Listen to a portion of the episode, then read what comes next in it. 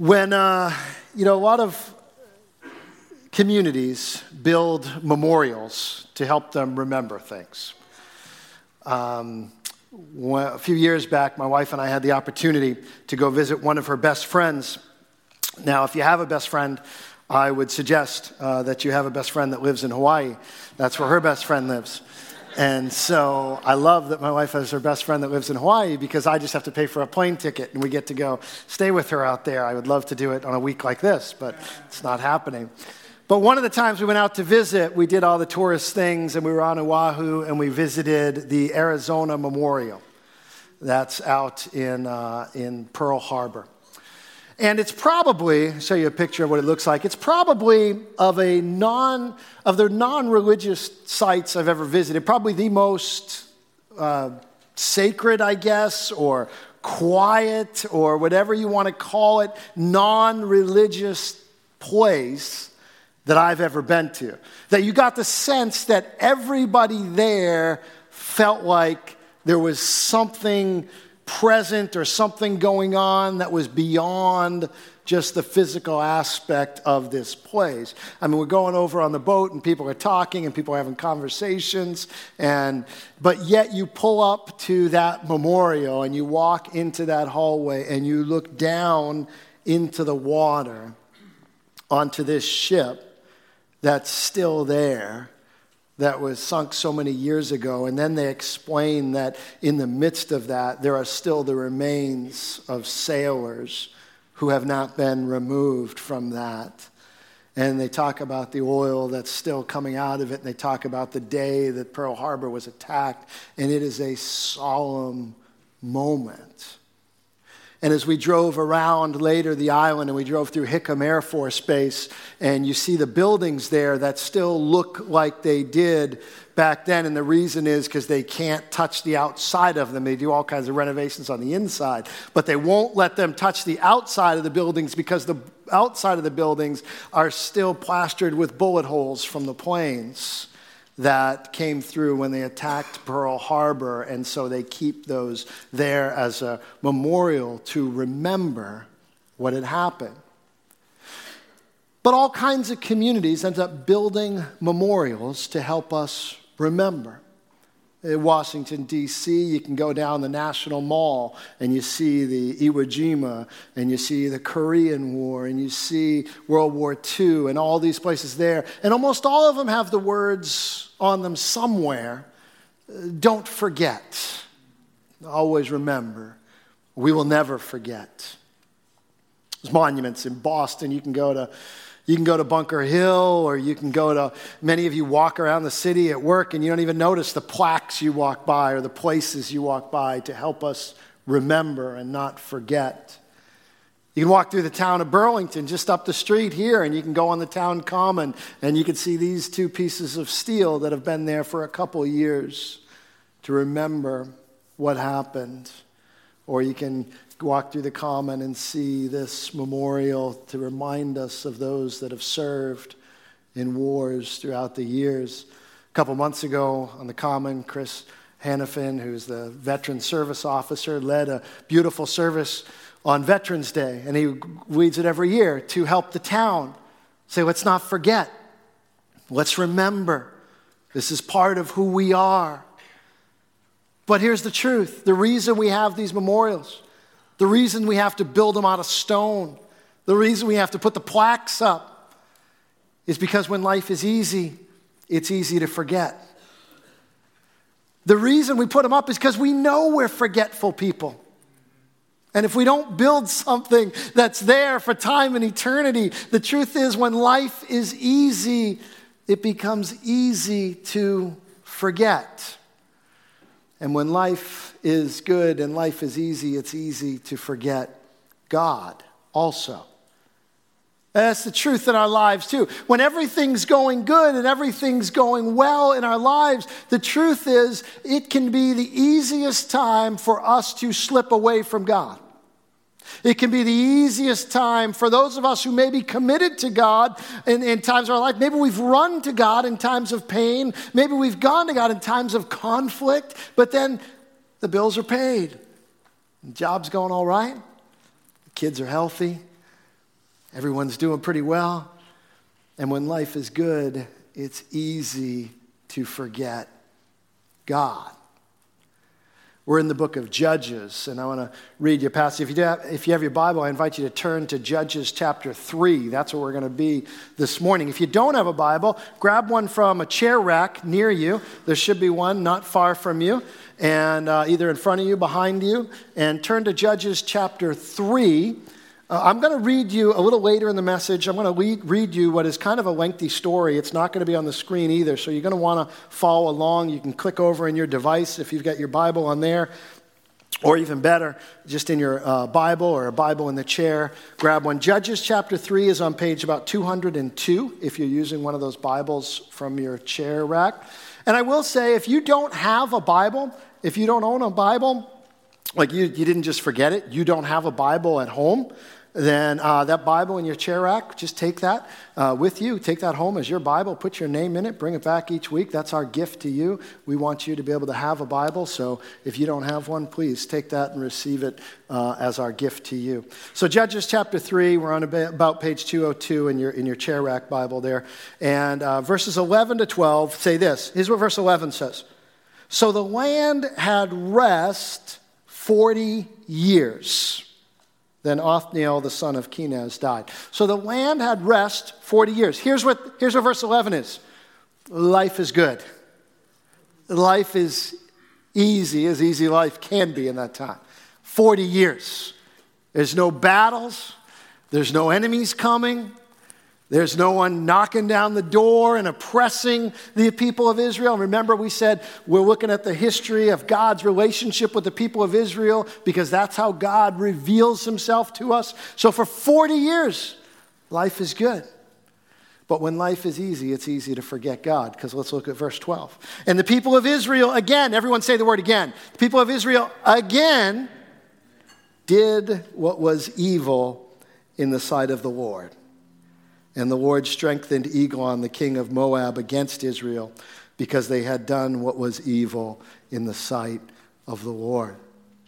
When life is easy, it's easy to forget God. Beware, be careful. Everything's going great in your life. Everything's going great, you know, in your life. That can be the easiest time for you to fall away from God. You neglect all those practices that became so important for you getting close to God. We're only a, a, month and a half into the new year. Some of us have already fallen off those commitments that we've made to get close to God in January. I'm going to read the Bible, going to pray, going to give, going to get together with, with community, and, and uh, it's so easy to fall away. We find ourselves with distance between us and God because life has been good and it's been easy and it's easy to fall away from God. It's easy to forget God. But here's the thing when we forget, we forget that there are consequences to our forgetting. And, you know, sometimes you forget things and you forget there are consequences to your forgetting. Uh, some of you uh, have a snow. How many of you have a snowblower? How many of you have a snowblower? Are you grateful for your snowblower? Amen. Some of you aren't grateful for your snowblower. I am grateful for my snowblower. But here's what happens sometimes at the end of the year you are so grateful to be done with your snowblower. And last year we had one of those late snows, if you remember. I mean, we had a warm week and everybody put their equipment away, and then we had a snowstorm, and you had to get that thing back out. And maybe you got that thing back out, and you started up, and you get done with that storm, and you put it back in the garage, and you said, I'm done with it, and you just forgot about it. But not only did you forget about it, you forgot to winterize the snowblower. Forgot to put the gas stabilizer in, forgot to drain the fuel system of the gas. And so, you this year in November, we got that first snowstorm. Maybe you got that snowblower out and you pushed that button or you pulled that crank and it started right up. And you're like, all right, thank God for my snowblower. And you start going up your driveway and it's going great. And you're going down your driveway and it's throwing the snow and you're praising God for your snowblower and you're doing great. And then you get about halfway through the next time and all of a sudden it starts puttering out. And then it stalls. And you're going, What is going on? And then you realize you forgot to stabilize the gas. The gas has been sitting in there all summer. And when you were in 90 degrees sitting on the beach or in your pool in the summer, you forgot about your snowblower. You didn't want to think about your snowblower. But here's the thing when you forget, you forget there are consequences to forgetting. When you forget, you forget there are consequences to forgetting. Sometimes it's a stalled snowblower, but when it comes to God, it's a little more serious. When you forget God, you forget that there are consequences to forgetting God. When you forget God, you forget that there are consequences to forgetting God. We're in this uh, book of Judges that I talked about, and Pastor Marvin last week revealed this cycle that we're going to see throughout the book of Judges. And here's what it looks like disobedience, discipline, distress, deliverer, dissent. Disobedience, discipline, distress. It just goes around and around. It's a cycle. And we're going to see this as we walk through the book of Judges over the next several weeks that it happens again and again and again and again throughout 21 chapters of Judges. And somewhere right in between deliverer and dissent is this time of forgetting. Maybe we call it the pre cycle. There's, there's a, there's a pre cycle to the cycle. And it's that time of forgetting. It's that time where we go from commitment to complacency to complete abandon. And we move into disobedience. And so this cycle happens again and again throughout the book. And so rather than going through the entire cycle, every story, because there are several stories we're going to look at in the book of Judges, and it just by emphasis shows us Look at this. It happens again. It happens again. Don't forget it. You need to know this. It happens again. And what it's illustrating each time is this. Remember the end of the book of Joshua? First sermon of this series. We will serve the Lord, the people said. I want, you, I want you to see this in paper. If you have your Bibles, you're in Judges. Keep your finger in Judges 3. Turn over to the last verse of the book of Judges. I want you to see it in black and white. Turn over to the last verse of the book of Judges. Judges chapter 21, verse 25. The very last verse of the very last chapter of the book of Judges says this In those days, there was no king in Israel. Everyone did what was right in his own eyes. The entire book of Judges is to show this. How do you go from we will serve the Lord to everyone did what was right in his own eyes?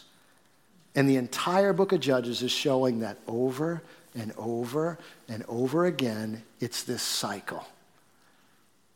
It's this cycle of disobedience, discipline, distress, deliverer, dissent, disobedience, and they end up far from God. And so each week, for the next several weeks, we're going to kind of pull out one part of the cycle and take a look at it. And so this week, want to look at discipline, very popular topic. We'll look at discipline. Just going to pull that out for a second and spend a couple minutes on that topic. Because when you forget God, you forget that there are consequences to forgetting God. And this was definitely true for the people of Israel. So let's pick it up in verse 13. This is what it says. Keep in mind this statement. When you forget God, you forget that there are consequences to forgetting God. It says, He gathered to himself, that's God. This is God, this is God acting. He gathered to himself the Ammonites and the Amalekites and went and defeated Israel. And they took possession of the city of palms. And the people of Israel served Eglon, the king of Moab, 18 years. He, God, gathered the Amalekites, he gathered these people to himself in order to defeat the people of Israel, God's people. Well, what's going on there? That seems kind of strange. Why would God do that? Aren't these his people? This is the discipline. They're moving into the discipline part of the cycle. God's like, if you're going to be disobedient, you're going to experience discipline. Why? Because I care more about your long term future than your short term comfort.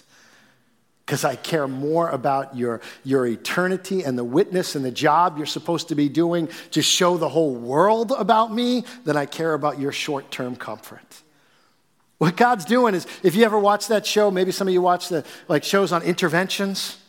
This is God doing an intervention. This is, you know, if you ever watch those shows, one thing that often happens, they often say is this unless the person feels the weight of their consequences, the full weight of their decisions, they're never going to change. If you keep protecting them as family and friends from the full weight of their decision, from the full weight of their consequences, they're not going to change. They need to feel that. And that's exactly what God's doing here. He said, All right, you're going to be disobedient. You're going to feel the full weight of the consequences. You're, you're going to feel the full weight of me pulling my presence, my protection away. He, he's, he's saying, You're going to feel the, full, that's the discipline of that. I was protecting you. 40 years you had peace from all these nations. But you want to go your way? You're going to do your thing? Okay. God pulls his protection away so that they might feel the weight of those consequences and experience discipline. Not pleasant, not anything any of us want, but also necessary. Hebrews chapter 12 says it this way when it talks about the discipline of the Lord. And have you forgotten the exhortation that addresses you as sons? My son, do not regard lightly the discipline of the Lord, nor be weary when reproved by him. For the Lord disciplines the one he loves and chastises every son whom he receives. For the moment, all discipline seems painful rather than pleasant but later it yields the peaceful fruit of righteousness to those who have been trained by it. So nobody likes discipline. It's not pleasant. You're not seeking it out. What did it say? God disciplines those he loves. It's not an act of anger, it's an act of love. And so sometimes you might experience difficulty in your life and you're going, Well, why is this happening? God, you must be mad at me. Or maybe God loves you so much that He's allowing you to feel the weight of those consequences in your life. When you forget God, you forget there are consequences to forgetting God. And what's that look like in, practically in our lives? Well, maybe in marriage, it looks like the couple that started out their marriage with a wedding in the church.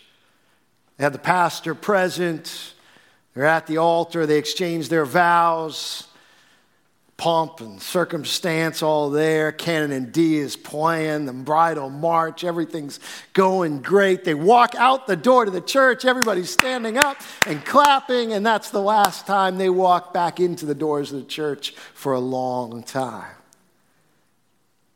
And they get down the road several years, and there's trouble in paradise and there's difficulty in the marriage, and they're saying, God, why would you allow this? What happened? What, what happened in our marriage? What's going on here? Lord, you must not love me. Lord, you must not care about me. What may really be happening is that when you forget God, you forget there are consequences to forgetting God. You long ago said, God, I don't, we're going to put you on the shelf. We're going to put you aside. We're going to do this ourselves. Now, whether that's because you felt like you had to, like sometimes people are like, well, now we're grown up, like we're graduated. God expects us to do this in our own strength. No. God expects you to continue to depend on Him, continue to rely on Him. But at some point, you just walked away and you forgot God. You left God out of it. Or maybe it's at work.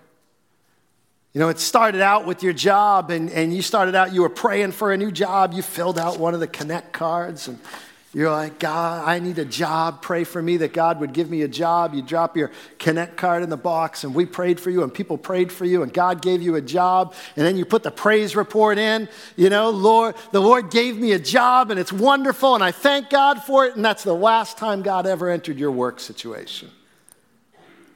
Because then you went to work and you did it all in your own strength.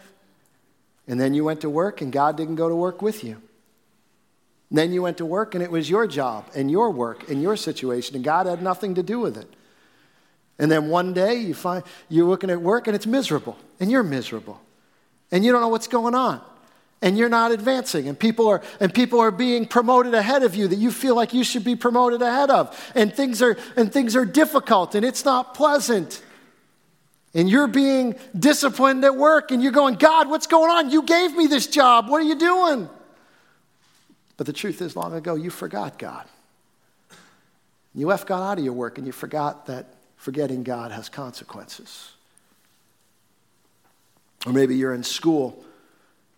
And back in elementary school, when you were there, you would tell people about Jesus, tell people about God all the time. Invite them to church with you. Come to Kids Adventure Week. Come to VBS. Oh, yeah, I was at church last night. Yeah, my church. But then you get into middle school, get into high school, college, peer pressure. You start realizing not everybody goes to church. Start realizing that there are some people that don't like that you do at church. So you just keep quiet about it. Start not to say. And then suddenly you start living a life that's different at school than it is at church, and you feel the pressure of it. And you feel the difficulty. And maybe you feel that God's presence isn't with you. You say, God, what's going on here? But the truth isn't that God forgot you, but that long ago you had forgotten God and left God out of it. And you forgot that there are consequences to forgetting God. See, we want God to keep blessing us even when we abandon Him. We want God to keep things going on cruise control, keep giving me all the good stuff, keep, keep it coming, Lord, even though we have long ago left Him out of it. And for our own good, for our own eternity's sake, for our own soul's sake, God says, I'll wait. And while I'm waiting, you'll feel the weight of your decision of leaving me out of it. And sometimes he does that in order to allow us to feel that weight to drive us back to him. Now, you say, Pastor, you telling me every difficulty I experience is the discipline of God in my life? Nope, I'm not telling you that. But I am telling you that some of them are, and that it's hard to know the difference. And so that in every difficulty in life, I've learned to approach it this way God, what are you trying to teach me? God, is there anything I'm missing? Lord, is there something I have forgotten you? Is there some place that I have gone astray? Is there some place, something that I need to learn out of this pain and difficulty that I'm missing? See, it's hard for me to distinguish between just difficulties of living in a fallen world and the discipline of a loving God, so I just approach every situation the same way. Lord, what are you trying to teach me? Lord, what are you trying to show me? Lord, what am I supposed to get out of this? How can I become more like Jesus by walking through this? See, here's the truth. Don't get, don't get upset when you're experiencing the discipline of God. You know when you should get upset? When you've forgotten God and you don't experience the discipline of God. That's when you should start feeling nervous. If you ever have forgotten God and walked away from God in a part of your life and then you don't experience God's discipline, that's when you should start getting nervous. We were preparing these messages in our, uh, we have a, message prep group that we meet with every week. And so a couple weeks ago, we were looking at this message, and Thomas Vanderlyn was sitting in on the meeting with us. Thomas, if you don't know Thomas, he goes to our Belmont location. He's a Chi Alpha campus ministry at Boston University. And he said, What you're talking about sounds a lot like the advice uh, or what uh, my rowing coach used to say to us. He used to row at Northeastern. And he said, My rowing coach used to say to us this. He used to say, Don't get upset when I'm talking to you. He said, or don't get concerned. Don't get concerned when I'm talking to you. Get concerned when I stop talking to you. Because if I stop talking to you, it means I no longer see you as teachable. It means I've stopped investing in you. Ultimately, what he was saying is when I stop talking to you, I've given up hope on you. I'm no longer coaching you. Uh, don't get concerned when God's disciplining you. Get concerned if you ever forget God and He doesn't discipline you, if He's given you over to your hard heart that has abandoned Him. That's when you get concerned that I've walked away from God and why aren't I experiencing? Why is because God disciplines those he loves. So what do you do? We forget God, we forget there are consequences to forgetting God. So, what's the solution? Well, you can probably guess it's remember. If you remember, God will forget that you forgot. When you forget God, you forget there are consequences to forgetting God. But if you will remember, God will forget that you forgot. What that means is God forgives you in such a way, extends such grace to you that he creates a new life and a new heart, and he forgets that you ever forgot. The consequences of your sin, he's able to redeem.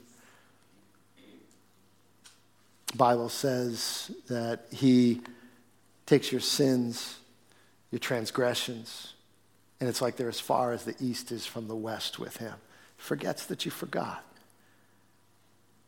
Takes sins that made you as red as scarlet, he says, and makes them as white as snow. Forgets that you forgot. He says, if you confess your sins to him, that God is faithful and just to forgive them. He forgets that you forgot.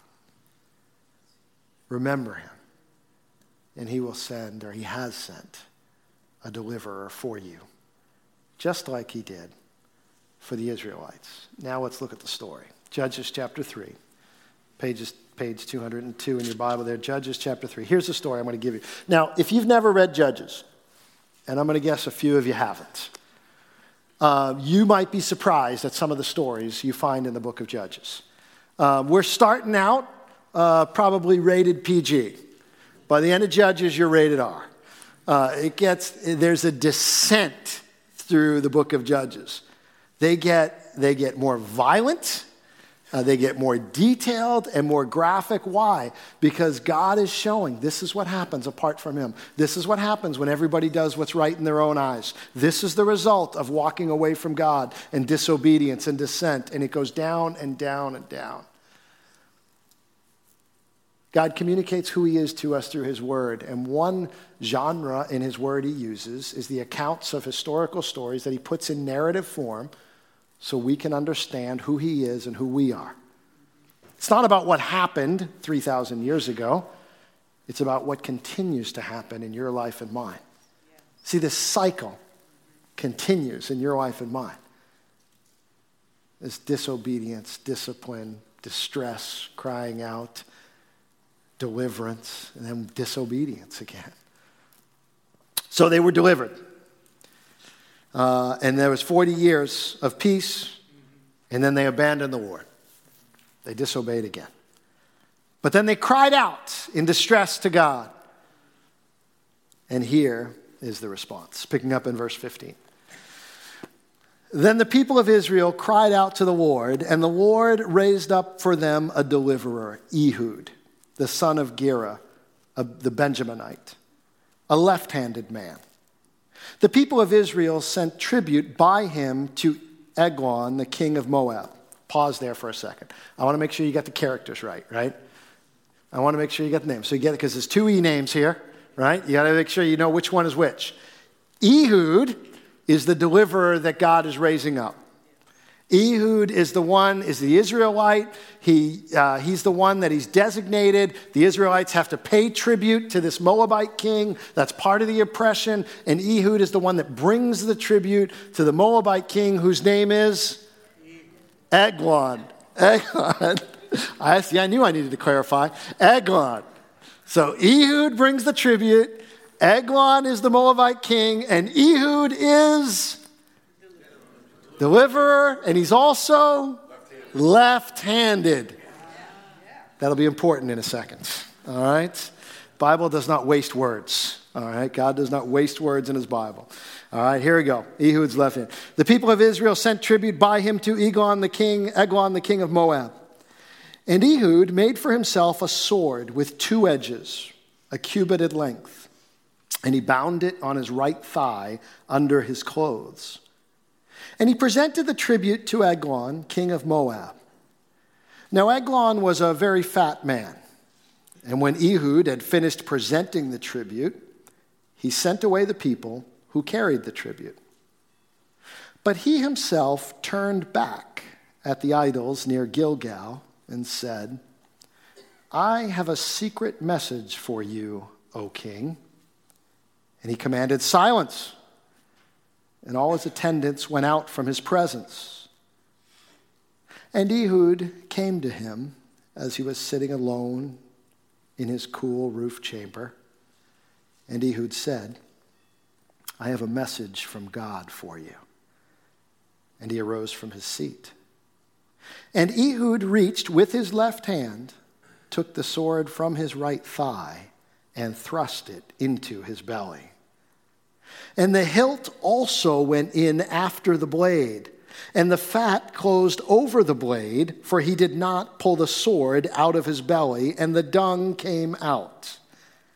Then Ehud went out onto the porch and closed the doors of the roof chamber behind him and locked them. When he had gone, the servants came. And when they saw the doors of the roof chamber were locked, they thought, surely he is relieving himself in the closet of the cool chamber. And they waited till they were embarrassed. But when he still did not open the doors of the roof chamber, they took the key and opened them. And there lay their Lord dead on the floor. Ehud escaped while they delayed. And he passed beyond the idols and escaped to Seirah. When he arrived, he sounded the trumpet in the hill country of Ephraim. Then the people of Israel went down with him from the hill country, and he was their leader. And he said to them, Follow after me, for the Lord has given your enemies, the Moabites, into your hand. So they went down after him and seized the fords of the Jordan against the Moabites and did not allow anyone to pass over. And they killed at that time about 10,000 of the Moabites, all strong, able bodied men. Not a man escaped. So Moab was subdued that day under the hand of Israel, and the land had rest for 80 years. After him, Shamgar, the son of Anath, was, who killed 600 of the Philistines with an ox goad, and he also saved Israel. But chapter 4, verse 1 And the people of Israel again did what was evil in the sight of the Lord after Ehud died. This cycle, again and again. Incredible story of God delivering his people incredibly detailed story. Ehud is the hero of every left handed person. He's the left handed hero. So, some of you are left handed and you've had to deal with bumping elbows at the dinner table or learning to write with a pencil without smudging on the paper. Well, you've got Ehud. Ehud is your, is your man. He raises up a left hand. Why is it significant? Because most people were right handed, and even if they weren't right handed, they would train to fight with their right hand. So to have someone who was left handed and fought with his left hand was unusual. So you walk into the king's palace. Well, see, I've got no weapon. There's no weapon. I mean, if he had a weapon, he'd just take it off his right side. Here you go. Because no one carries a weapon on their left side. My left, you're right. No one carries a weapon on their left side. But Ehud was a left handed man. And he, I got that backwards again, didn't I? Left hand, right side. All right, so no one would carry a weapon. I had that right. No one carries a weapon on their right side. And so here's Ehud. He's a left handed man. And he carries this sword on his right side. And he uses God's deliverer. People cried out, and God delivered. Because when you forget God, you forget there are consequences to forgetting God. But if you will remember, God will forget that you forgot. So he sends a deliverer to deliver his people and gives them 80 years of peace. Forgets that they forgot. And for you, you and I have sinned, we've transgressed God, we've gone our own way. There are places in your life maybe that you've forgotten God. And yet, God, when you remember, when you remember God forgets that you forgot. What's it look like for you to remember? Well, maybe in the marriage situation, it looks like you saying, you know what, we've tried everything else. We've tried it all. I know we've, we've gone to everything we can go to. We've read everything we could read. We've tried everything we could try, and it hasn't worked. I got a crazy idea. I think we need to get back to God. I know it sounds simple and it sounds overly simplistic, but I think we forgot God and we need to get back to praying together and reading our Bible and asking God to lead us.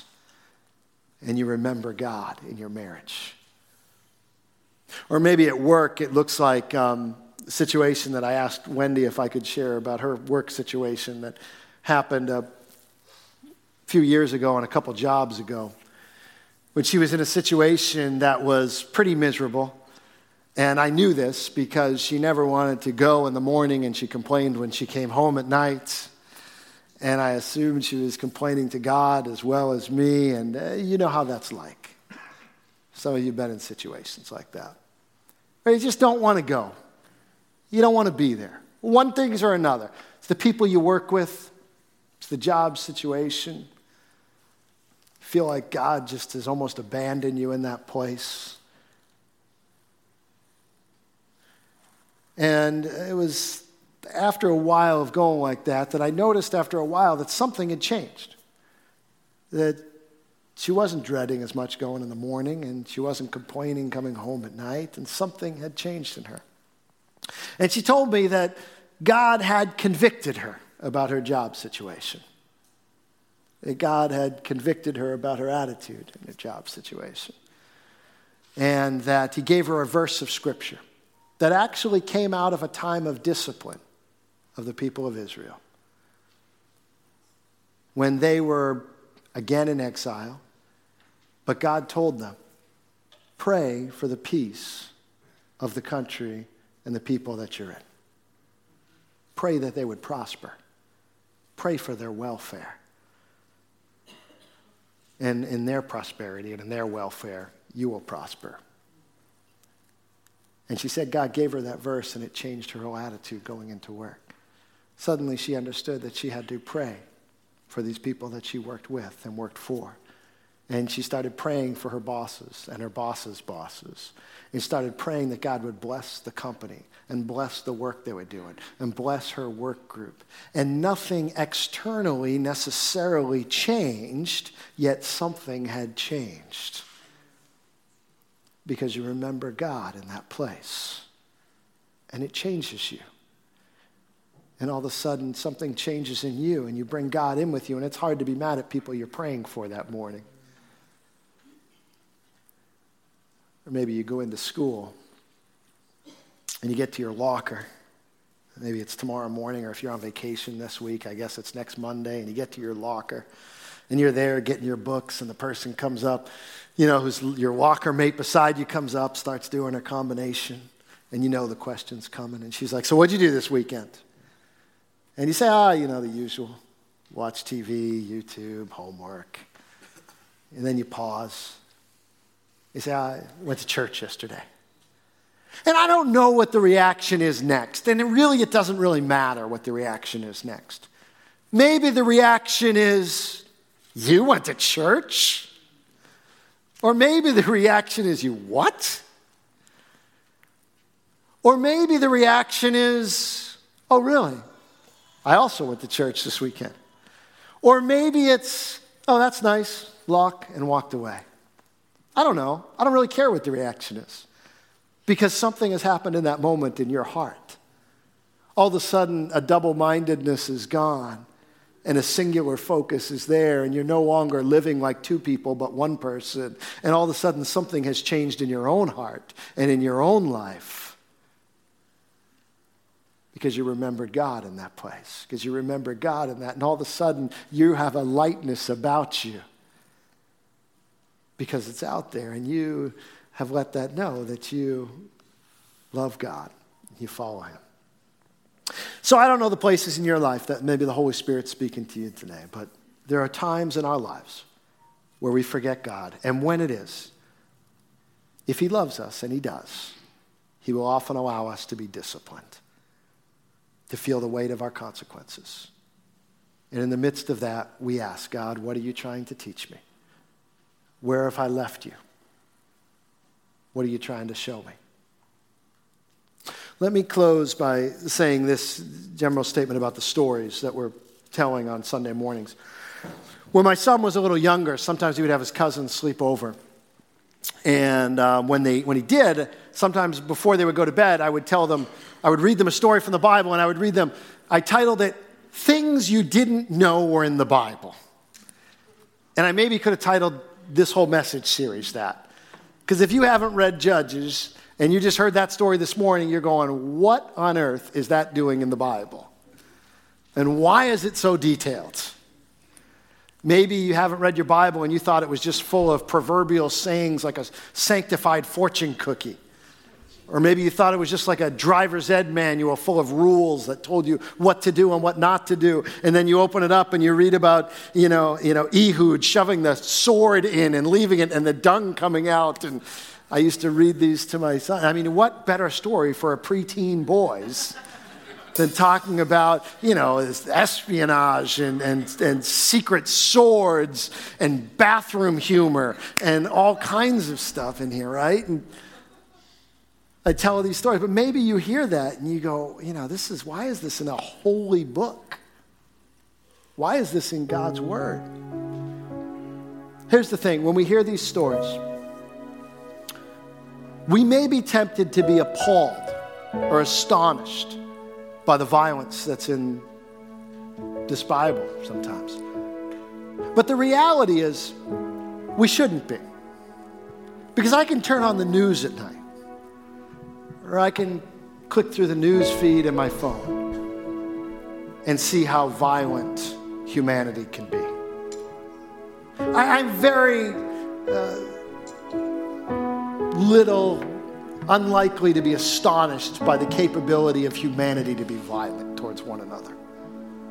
I'm less and less astonished by the depravity of humanity. You read about genocides and homicides and all kinds of things that take place, the, the, the depravity of men and women and humanity very infrequently astonishes me anymore surprises me.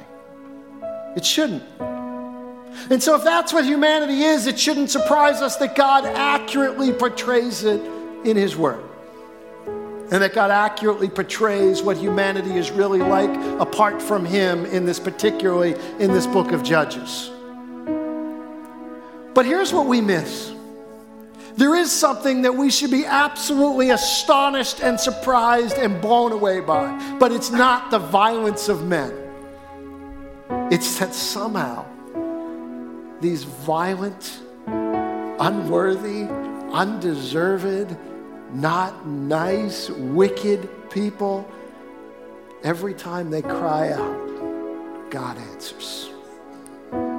That's what should surprise us. That's the shocking thing about the book of Judges. That's the shocking thing about these stories. It's not how violent they are and how, how bad people are. I know people are bad. What I don't realize sometimes is how good God is. What I miss is how gracious God is. What I miss is how loving God is. One writer has called it the scandalous grace of God. And it is. It's a scandalous grace of God.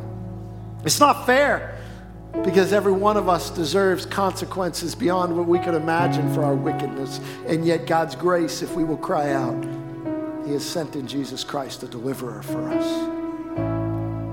And so, we're going to close with this song that we've sung before in church, but actually, as we were thinking through this morning's message, I don't think we've ever sung it at a more appropriate time. Because what we should be astonished by is the reckless love of God. A God that graciously, with reckless abandon, extends to you an offer of deliverance and salvation through Jesus Christ.